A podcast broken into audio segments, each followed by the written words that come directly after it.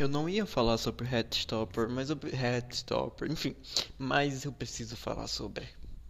É necessário.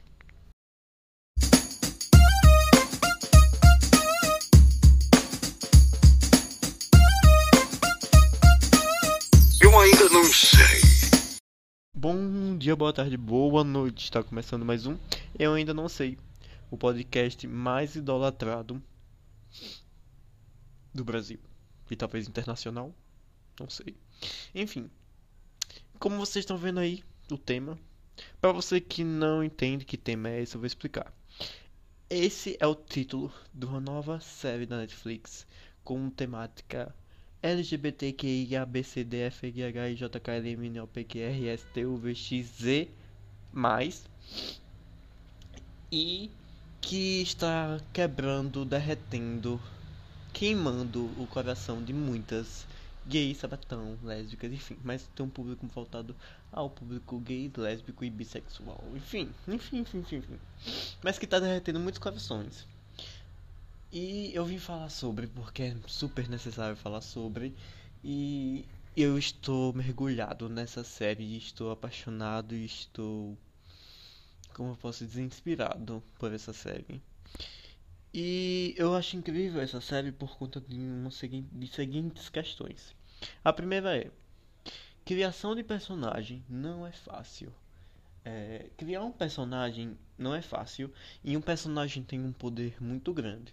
Tem personagens que são tão memoráveis e tão intensos que eles criam uma era praticamente. Tipo Harry Potter, o conjunto de, de personagens, mas principalmente Hermione, é, Harry e o outro que eu sempre esqueço o nome. É, e tô tentando lembrar aqui, mas eu não lembro. Mas são um conjunto de personagens que são tão memoráveis, tão Harry Potter por si só, ele tem um características, comportamento e tudo mais tão memoráveis e tão intensos, tão bem trabalhados que eles marcam tempos, sabe? A saga Crepúsculo, aí o enredo da história, mas a composição, é, um criar, enfim, criar um personagem não é fácil. Não é fácil. E é uma obra de arte. Criar um personagem é arte.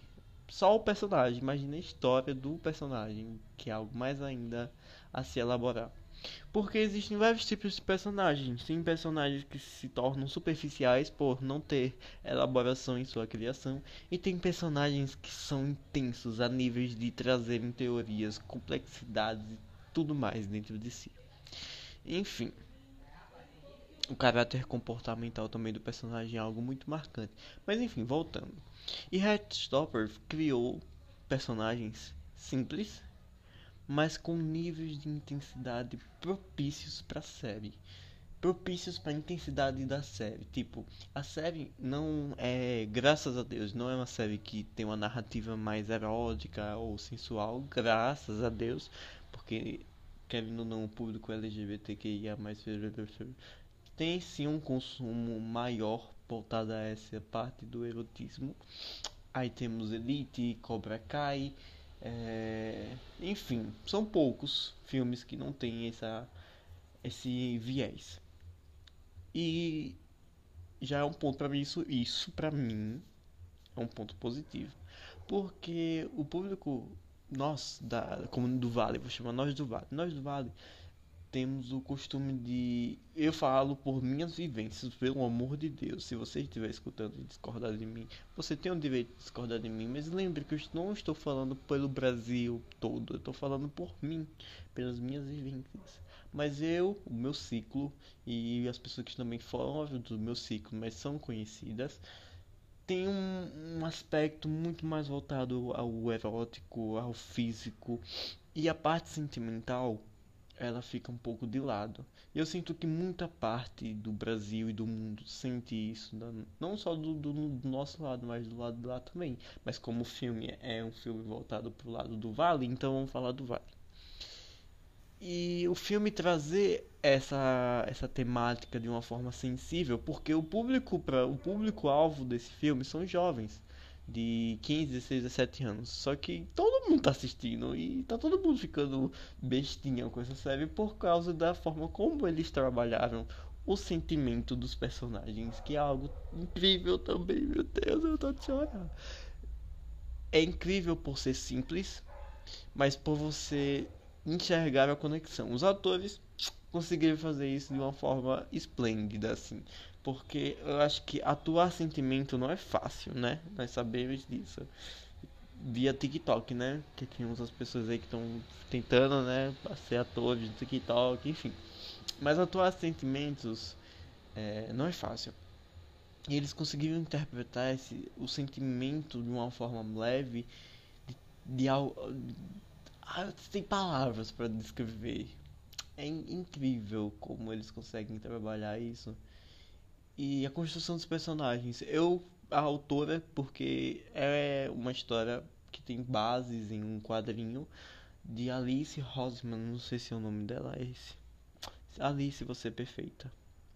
Sensibilidade, a sensibilidade e o detalhamento da série porque os personagens têm sim, todo personagem tem sim seu detalhamento, seja ele longo ou curto, mas o detalhamento dos personagens, a forma de comunicação. Se você assistiu, você sabe que tipo, um Nick, que é um dos personagens principais, tem uma forma de comunicação diferente de Charlie, que é outro personagem principal.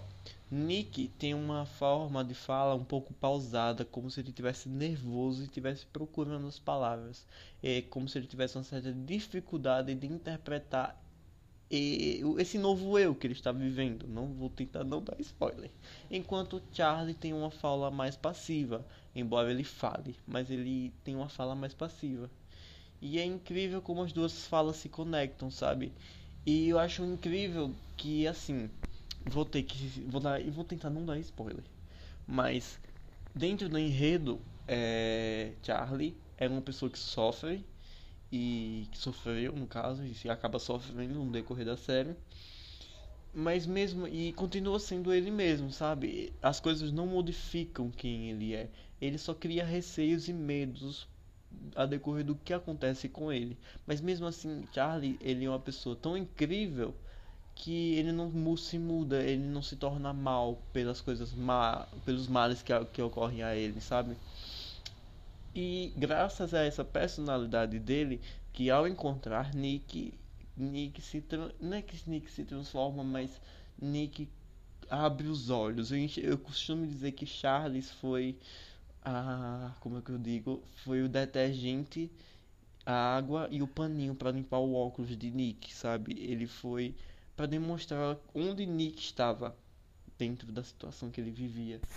E esse novo, esse o novo para Nick é o que torna ele é, é, incrível, é incrível porque Nick, por, por mais que ele esteja com receio, por mais que ele esteja conhecendo coisas que ele não, não sabia sobre ele mesmo, ele não tem medo de enfrentar, sabe? Ele pode estar tá confuso do jeito que ele for, mas ele vai estar tá ali e vai enfrentar. E por mais que Charlie não queira que Nick sofra, que Nick enfrente, Nick tá tipo, foda-se, eu vou enfrentar, sabe? Isso é muito lindo, isso é muito lindo.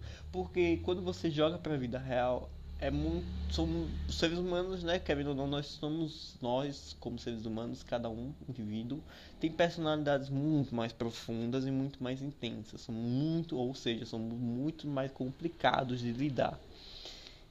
E a gente vive em uma sociedade que, infelizmente, o desgaste de construção é muito fácil. Como assim? Quando você começa a conhecer alguém ou você começa a tentar criar sentimentos por alguém, qualquer coisa, qualquer detalhamento de erro, de falha, é motivo de desistência, sabe? É como se. Ai, ai, ela falou uma. Um, em vez de falar A, ele falou B. Ah, desisto, sabe? E é como se as pessoas não tivessem com vontade de criar sentimentos, com vontade de se jogarem e de apostarem. Porque o que Charlie Nick faz, ah, você está comparando vida real com filme? Tô, porque um filme poderia ser muito bem baseado em vida real, poderia. Não vejo motivos para não ser. Não tem nada de estrambólico do filme que não aconteceria em vida real.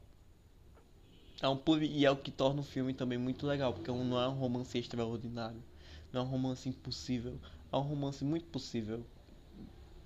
Muita gente se identifica. Eu me identifiquei em algumas cenas que eu vivenciei e que me, me deu gatilho, gente. Me deu muito gatilho. Mas enfim.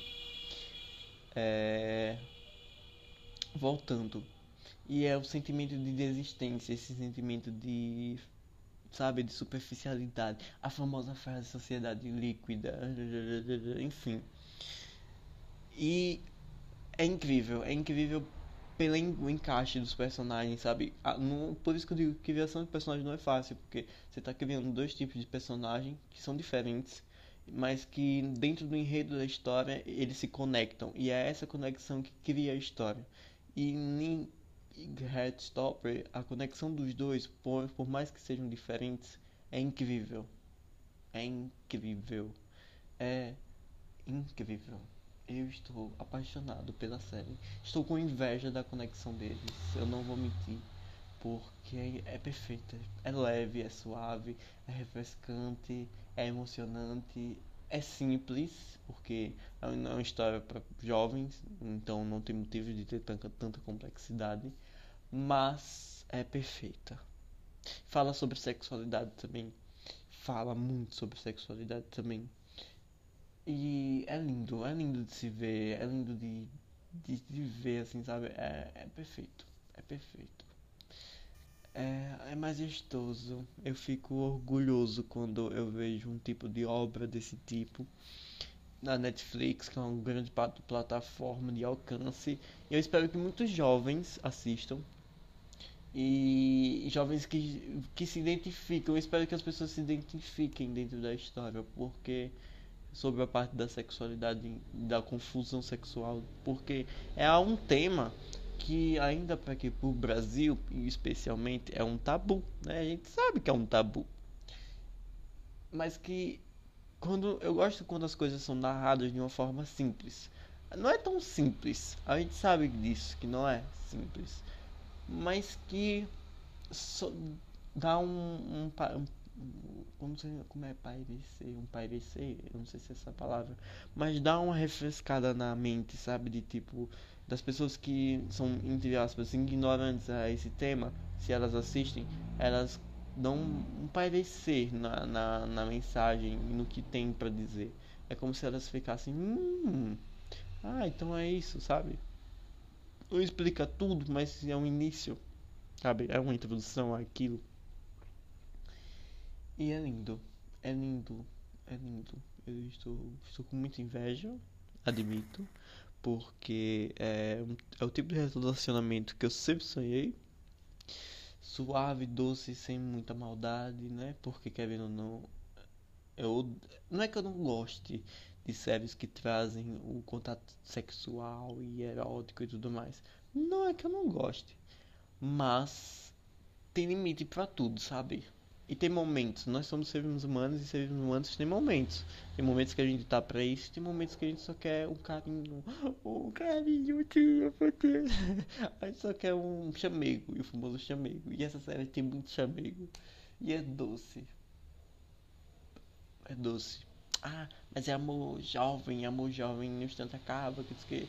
Foda-se, não importa. O importante é viver. Hum, sem pensar nas consequências ou no tempo. Né? Um, do, um dos, das coisas que. Eu fico, parei pra pensar nisso, tipo, poxa, por mais que seja um romance jovem, é um. Eu fico pensando, né, se, se é romance jovem, ai, se fosse pra acontecer na vida real não durava um ano. Mas foda-se, sabe? Foda-se. Não é sobre o quanto dura, é sobre o que acontece enquanto dura. Então, deixa acontecer até quando dá certo. Quando, quando, enquanto os dois estiverem bem, deixa acontecer.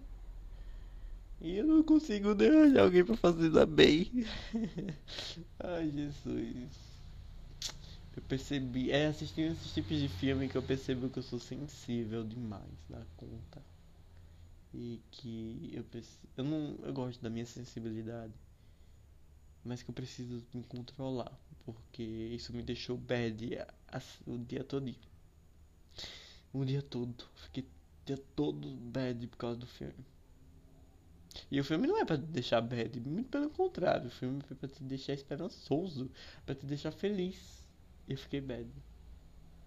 Muito bad. Porque eu fico imaginando tanta coisa, mas tanta coisa que foge até dos pensamentos, minha gente. Então eu vou evitar prolongar-me. Enfim, muito obrigado por ter escutado até agora. Se você não assistiu a série, assista. É perfeita. Talvez eu tenha dado um pequeno spoiler, mas tão pequeno que não chega a ser maior do que o Instagram, porque se você teve spoiler, o Instagram te dá putas spoilers. Enfim. E até o próximo episódio. Assistam a série. É incrível. E me recomende mais séries também para eu dar meu ponto crítico. Eu amo. Tchau. Beijos.